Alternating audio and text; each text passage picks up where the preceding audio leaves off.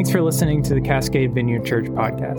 To learn more about our community or the Vineyard movement as a whole, feel free to visit our website, cascadevineyard.org. There you'll also find additional teachings, information on our various ministries, and other resources for further developing your faith. We'd love to have you join us for worship. Enjoy this message.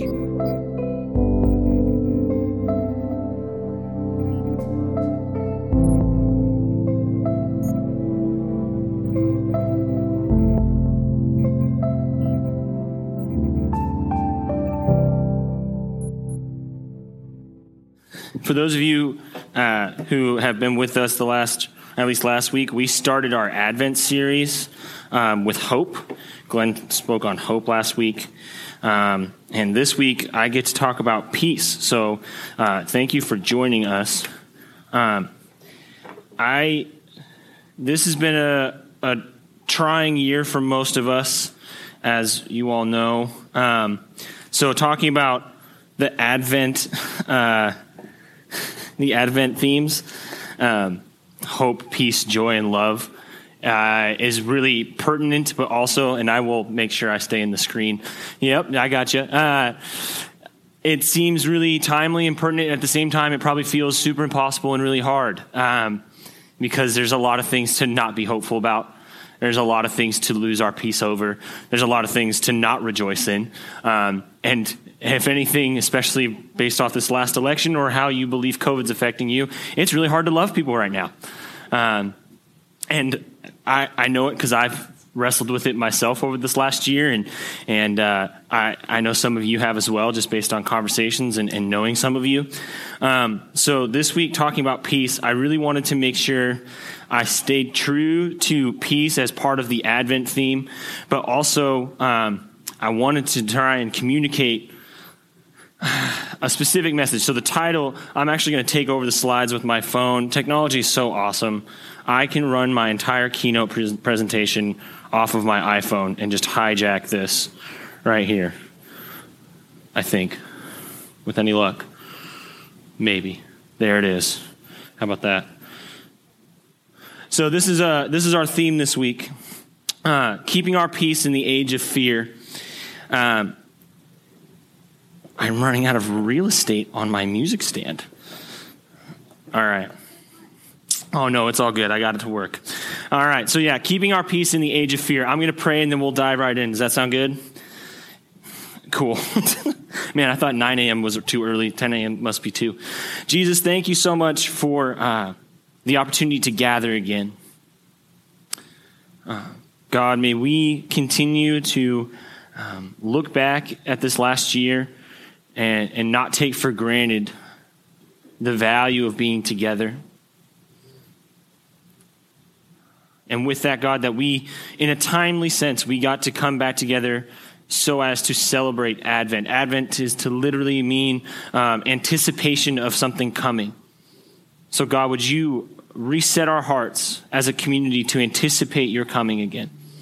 As we reflect on your first coming, but also that you are still coming and that your kingdom is breaking in. That Advent is a, is a kingdom long goal that you're still doing. It's an inbreaking expectation of your kingdom come. So, God, would you set our hearts and our minds to receive the word this morning? Anything that I preach that's, um, that's bad, would you just let it flush out? Anything that's good, may it land on good soil. Um, throw the baby out with the bathwater, I think was an old phrase. Anyway, in Jesus' name, amen. Was it that or uh, eat this fish, spit out the bones? Was that a whimper?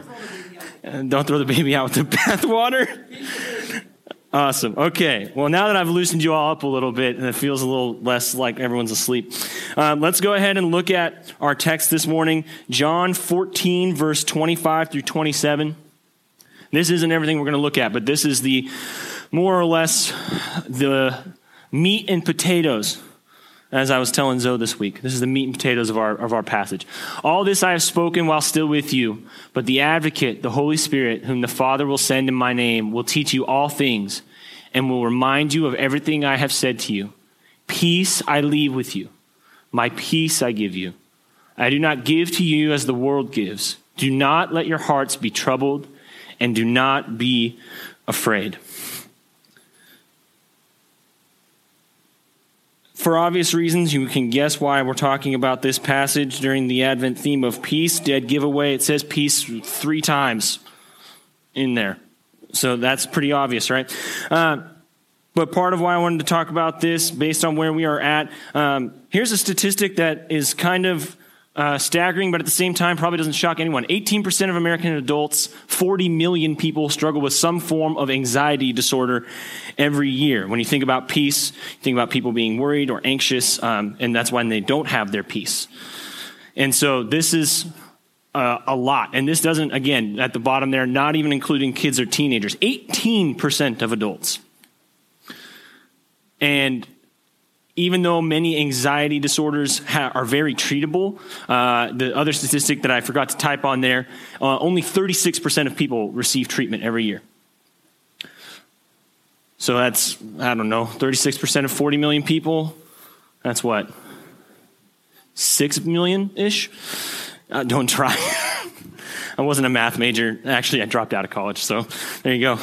Uh, so, that, so that's pretty staggering. Um, so when we talk about peace, it's pretty important because our world today, and some of us in this room, struggle with keeping our peace. Some we struggle with living in a place of peace.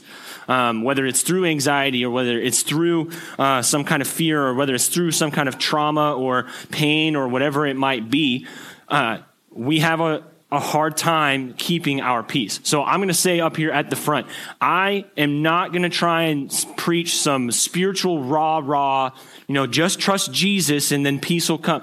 No, there's a really practical side to this that I will make sure to acknowledge. But we also have a responsibility, first and foremost, as Christians, to look at the text. The gospel has to be our first source before something else. What Jesus has to say has to be the loudest voice in the room.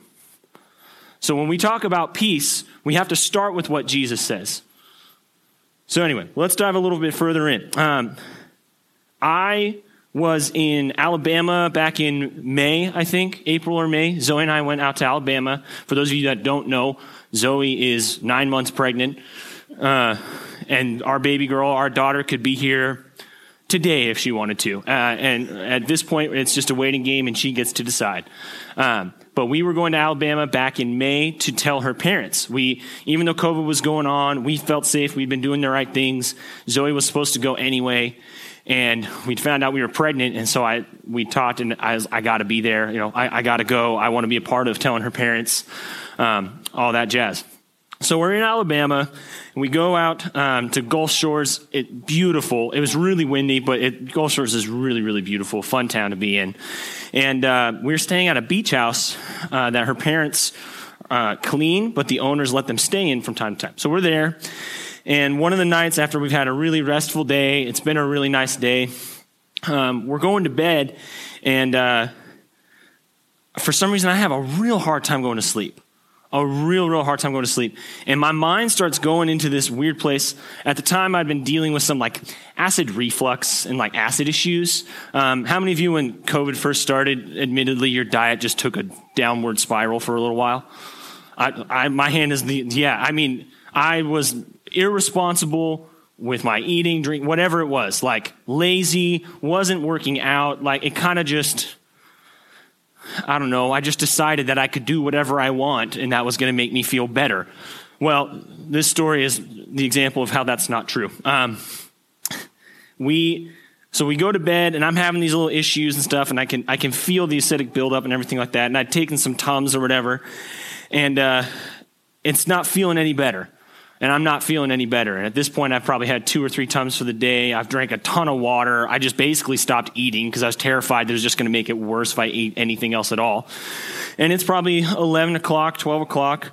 I've tried reading. Reading would not help settle my mind. I'm feeling really weird. I'm getting really anxious about something's mu- something must be horribly wrong with me. Something's definitely wrong with me. What's going on? I'm going to die. Something's wrong. Like, and it's funny now, but in the moment, I was so sure I was so sure something was legitimately wrong with me. And Zoe's over there trying to sleep, bless her heart, and I'm keeping her wide awake because I was just a total mess, squirmish, talking a lot, like verbally processing my fear. And I'm freaking out. I'm absolutely freaking out. and I had lost my peace. Completely lost it. Because I was convinced. I was convinced something was wrong with me and something bad was going to happen to me. I had, I had, you know, and I'm not factoring in all these things as I'm laying there that are easy to factor in now, you know, not eating very well, not sleeping a lot, not exercising. I, I just assumed something was horribly wrong with me. So Zoe, in her kindness, sits with me and I ask her to pray for me. And she's trying hard not to laugh at me because she knows that there's nothing there's nothing actually seriously wrong but i'm convinced. So i know she's trying to hold back you know the amusement of this because she's a she's a loving and kind spouse and that's what she does. And um, so she she prays for me and sure enough um, as she prays and she speaks peace over me out of a out of a place of peace that she's in because i'm clearly not uh, I begin to feel the Lord's peace. I'm reminded of God's promises. I'm reminded of the fact that we're about to have a baby. I'm like, I just don't like, I was able to. She reminded me that the Lord wasn't going to take me away before I got to, have, to father my daughter. Like, that wasn't going to happen. And uh, even though I had gotten super anxious, it was like, how do I describe this? For most of you who know me, I don't get anxious. I like, if you've been around me, I don't worry a whole lot about stuff unless you tell me, hey, I got to talk to you, but we got to do it later. Enneagram 8s, where are you at? Yeah, worst, worst thing you can say to me is says, hey, listen, Brogan actually had to do this with me earlier this summer about something. He goes, hey, bro, we got to talk to you. We got to schedule a day for it. I'm like, no. So I'm sitting there just drawing up the worst scenarios in my head about what it was. And it was, it was him and Kyle checking on me to see how I was doing but I was just convinced it was like they'd found some sin in my life or they were seeing some super sinful pattern and they wanted to make sure that I was, you know, getting right with the Lord and they were holding me accountable. And I'd been building it up in my head as this horrifying thing. Zoe probably remembers this too. I'd built it up as like this awful thing that they were trying to talk to me about. So the only time I get anxious is when you tell me, hey, I, I got to talk to you about something later. I hate that so much. Otherwise, I don't get very anxious. I don't get very worried about stuff. It normally just rolls right off my shoulder. So here I am having this anxiety attack, and it was it felt like a legitimate anxiety attack. I started to breathe faster, my chest was tight, I was still having my little acidic issues and stuff like that. And Zoe prays for me, and as she's reminding me of the things that God is doing in our life, my mind starts to get a little more at ease. I finally am able to rest a little bit. I read a little more. Zoe finally falls asleep because she's so tired of trying to help me out. Bless her again. Um, and I, I finally felt at rest and I, I fell asleep. Felt a lot better the next morning. What's the point of all of this? Well, I had lost my peace, and I'd lost my peace because I hadn't been being obedient. But why does that matter? Well, let's let's take a deeper look at the text. I don't know what happened to my uh, slides. Let me fix that. I think.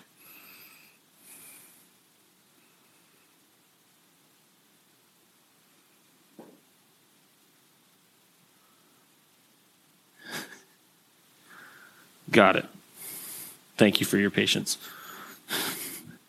All right. We're going to go a little further back into the text. For us to understand John 14, 25, 27, we really need to look back at verses 15 through 24 to explain to us what Jesus is talking about when he says, My peace I give to you. I give you a peace that the world cannot give. Do, do not let your hearts be troubled.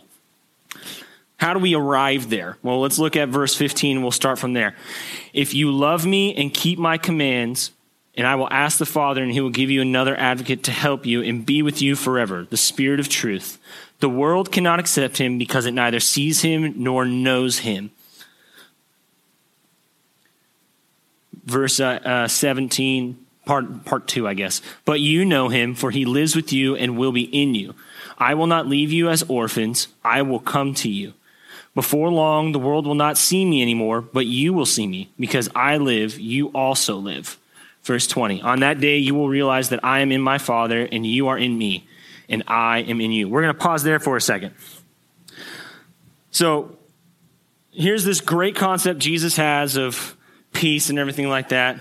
My peace I give to you. Again, the spiritual rah rah. And some of us have heard this before from the pulpit at other churches where it's like, well, Jesus gives you peace. And if you just seek Jesus enough, and if you just, uh, you know, I don't even know how people justify just saying, well, you know, as long as you have a relationship with Jesus, you have peace. And then a bunch of us have a bunch of anxiety issues, a bunch of us have depression, a bunch of us go through. And it's just like, that's not practical. Like, how? How do I keep my peace? How am I supposed to do that? This is 2020, and we live in Portland, Oregon. Nobody is going to just take the surface level of, my peace I give to you. Don't let your heart be troubled. Like, no one just sits there and goes, Yep, totally believe it. I'm set. I'm good. Like, if any of you are around people who are non believers or don't follow Jesus, the first thing they'll do is take a needle and poke a hole right in that little balloon. Because the first thing they want to know is, How am I supposed to do that? What's the practical steps? What's that look like? What's that supposed to be? So, why we care about this is because it's not enough just to tell people, or not enough just for us to try and tell ourselves, well, Jesus gives me peace, so my heart shouldn't be troubled we know that that's just not reality. Like that's just not how it works. We live in the now and not yet of a kingdom. So we experience God's now moments, but we also experience a lot of not yet. We experience moments of peace, but we don't experience it all the time. So what's Jesus trying to say here? He continues on. Uh, the world cannot accept him because it neither sees him nor knows him, but you know him, for he lives with you and will be in you. I will not leave you as orphans. I will come to you. So throughout this first chunk of the of the passage here, 15 through 21, uh, Jesus says some weird stuff that probably doesn't quite work. He basically says, "Yeah, my ghost is going to show up and live in you, quite literally." Talking about the Holy Spirit. This is the part where Calvinists would probably leave. This is the part where uh, Sadducees back in the day would probably leave because this is Sadducees don't believe in resurrection, by the way. So the whole idea of Holy Ghost and Holy Spirit living inside someone, that's just so far off the radar um, that that wouldn't be a part of this. He says some weird stuff. Jesus starts to really lose people when he starts explaining this template of, of peace and what it means to have God in us and giving us peace to keep and a peace that we can keep. And then he. Uh, he keeps going and he says, The one who loves me will be loved by my Father, and I too will love them and show myself to them. Verse 22. Then Judas, not Judas Iscariot, but said, uh, Judas Iscariot is the one who betrayed Jesus, so it's the other Judas. But Lord, why do you intend to show yourself to us and not to the world? Verse 23, Jesus replied, I'm actually just going to read up here, it'll be a lot easier. Anyone who loves me will obey my teaching. My Father will love them, and we will come to them and make our home with them. Anyone who does not love me will not obey my teaching. These words you hear are not my own, they belong to the Father who sent me. If there's one thing that 2020 has proven, it's this our society and most people, including Christians, including myself, cannot stand being held accountable or being told what to do at all. Outside of like being at work. The, and I again, I'm I'm as guilty as anyone else. So I'm not pointing any fingers, and if I am, it's also me included. But we live in a culture right now that celebrates self-independence to a toxic level to the point where if it costs what I believe to be true, then I just don't want to hear it, and there's absolutely no merit whatsoever. And what's Jesus say? Anyone who loves me will obey my teaching. This is why we talk about Jesus being countercultural. Jesus comes into the world, steps into the scene, steps into the ugliest and the lowest and the most far off and the furthest away. But the one thing that makes him most countercultural isn't just who he hangs out with, it's also him saying, Obey me. And right now, we live in a culture where progressive Christianity takes this book and says, Well, I like this part. The Sermon on the Mount is good. Oh, yeah, the Beatitudes is good.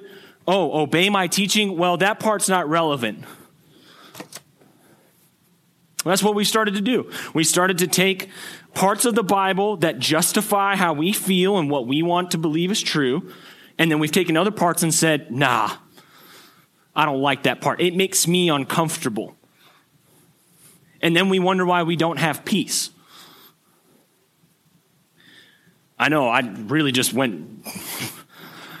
I know, I, I know I just went from, you know, we're having a good time, Tuck had an anxiety attack to, oh, wow, now we're really, I'm mad at him a little. Made me a little angry. That's okay. That's okay, because that's not the end of the story. The tension is in that place that we just mentioned. The tension of keeping our peace is in that place of the world, and it says it in the previous, where is it? The world will not see me anymore, but you will see me. And uh, later on, anyone who does not love me will not obey my teachings. These words you hear are not my own, they belong to the Father who sent me. The world will not see me or hear me. The world is going to keep tugging us towards toxic independence. And Jesus is going to lovingly and kindly and gently, through the advocate of the Holy Spirit, like he talks about, pull us towards obedience. Zoe just waved my hand to make sure I got back in the camera. uh, and this is this is where we we run into the how. How do we keep our peace? And Jesus, as we get closer and closer to that verse 25 through 27, which is a really well known verse, most everybody's pretty familiar with it. This verse 23, I'm going to read it again along with verse 24. Anyone who loves me will obey my teaching. My Father will love them, and we will come to them and make our home with them. Verse 24 Anyone who does not love me will not obey my teaching. These words you hear are not my own, they belong to the Father who sent me.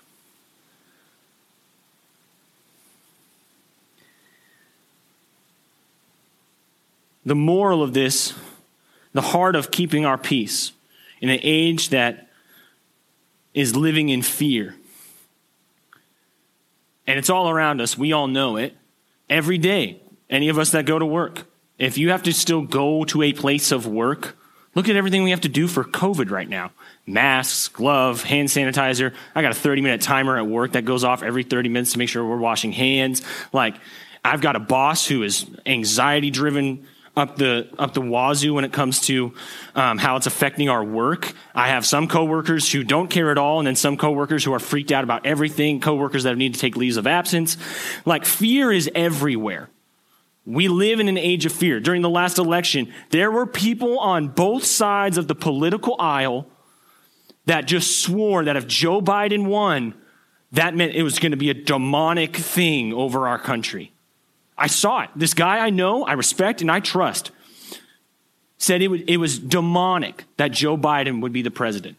Flip side, we demonized Donald Trump so much to the point that Christians believed that if you had any like Republican or conservative view, you were actually weren't following Jesus. We did this to each other. We would demonize, Christians would demonize one another. Fear was so rampant that we started looking at our brother and sister and saying, ah, I think the devil's near you, or something like that. That's what we did. We, it became, we were so fearful of certain ideologies or certain political figures or certain things happening, we got so caught up in it that a lot of us lost our peace. And I'm not going to preach some Jesus is still on the throne message. That is true, by the way. Just FYI. But I'm not ignorant. I'm not silly. Let's go back to my story about when I lost my when I lost my peace. Part of why I lost my peace, and again, hindsight's 2020. So awesome. So nice. I look back now, and again, wasn't eating well, wasn't drinking well, no exercise. And then of course I start having my body starts to react and starting to let me know, like, hey, stuff's not right. You're not not feeding me things or exercising me in a way that's going to keep my body at peace. It's funny how that works. When I wasn't obedient to the disciplines that I needed to keep my body right, my body started to get get funky. Things started to get a little weird, not working right. Stuff wasn't functioning the right way. And then sure enough, What's that result in? I'd been reliant on whatever I wanted, whatever I thought was going to satisfy, whatever I think was going to help me get through the first lockdown of COVID. And when I'm trying to sleep, I have my first ever anxiety attack.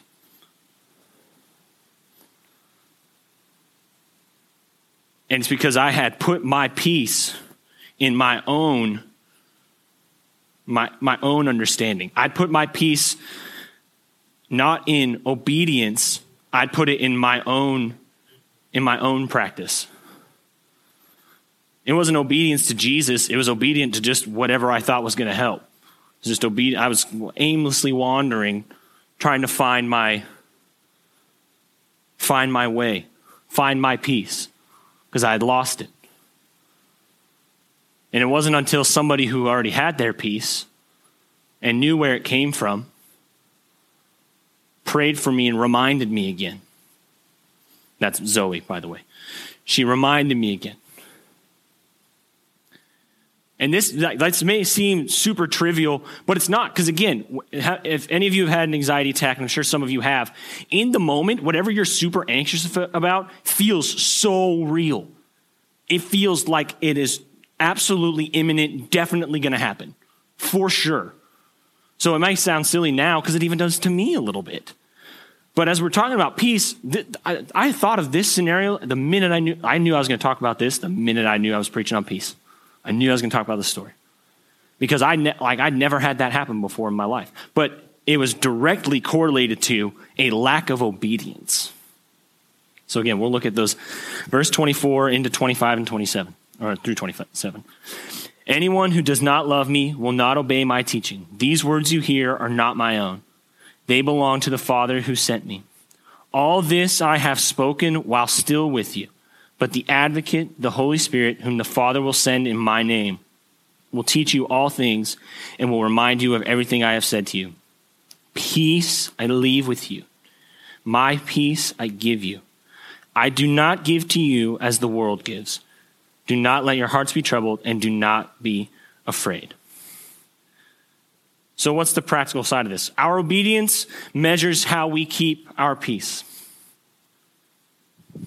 I gave the example of my story about having an anxiety attack. Another great example is again staying really practical. I'm not I can't I can't emphasize enough how much I don't want there to just be spiritual rah rah about keeping your peace. It's, it does very little good.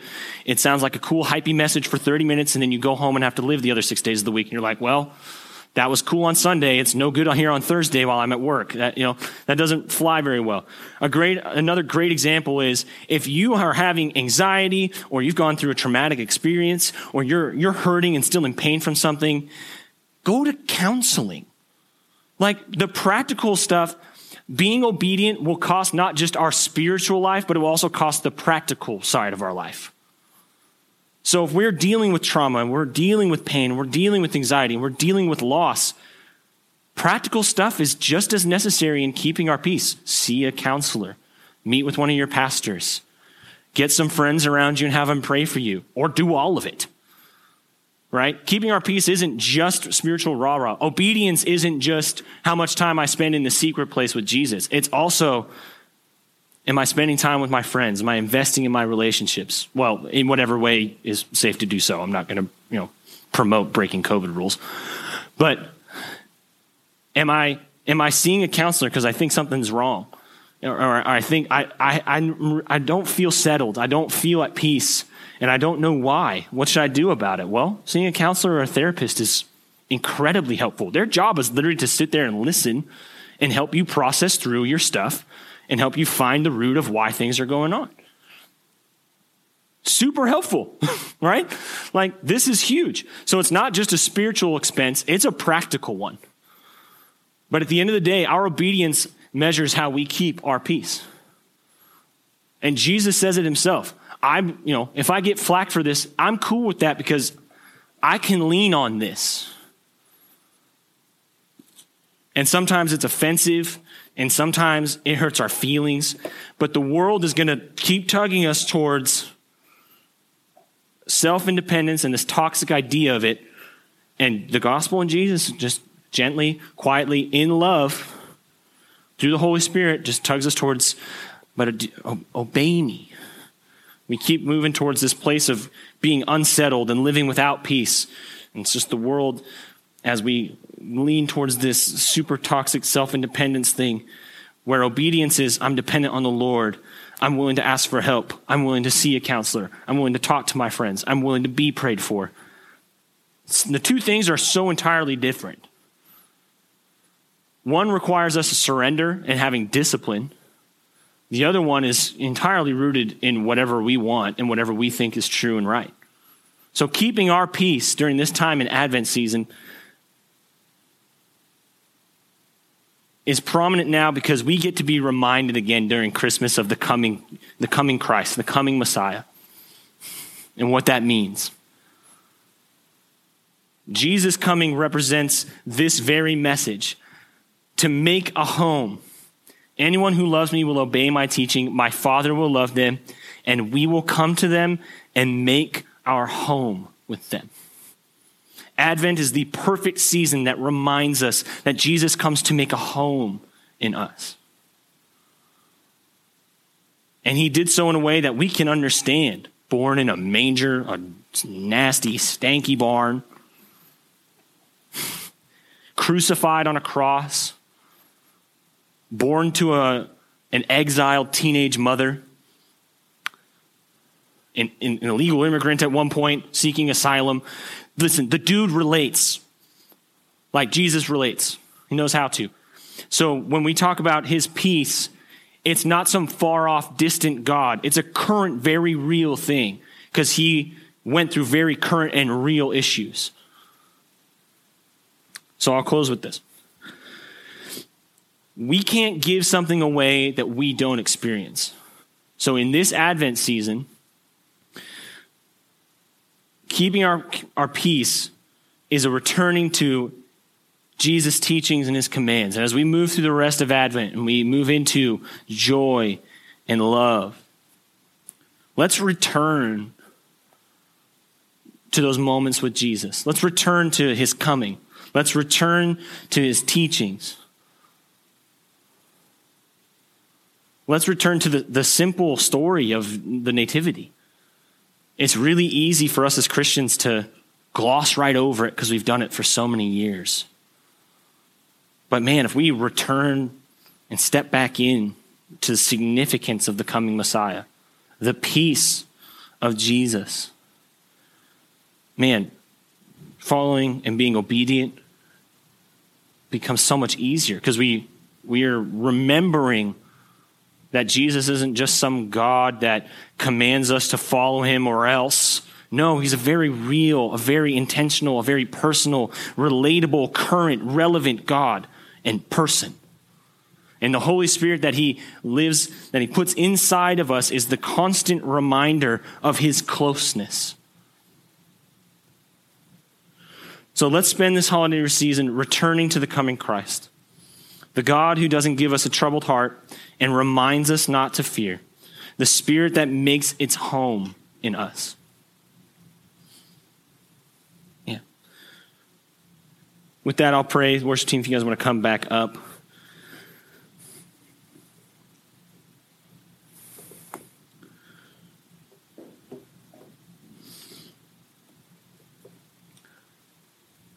One of the other things I told Zoe that I might say some challenging things this morning.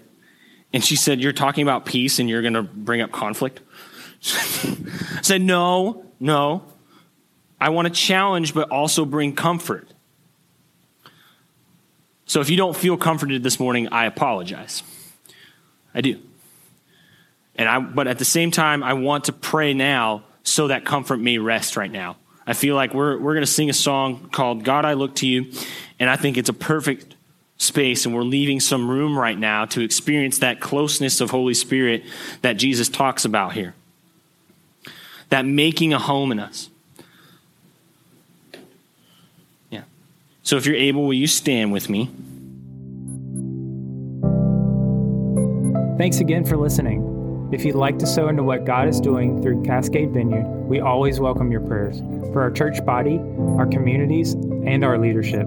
If you'd like to contribute financially, please visit cascadevineyard.org/give.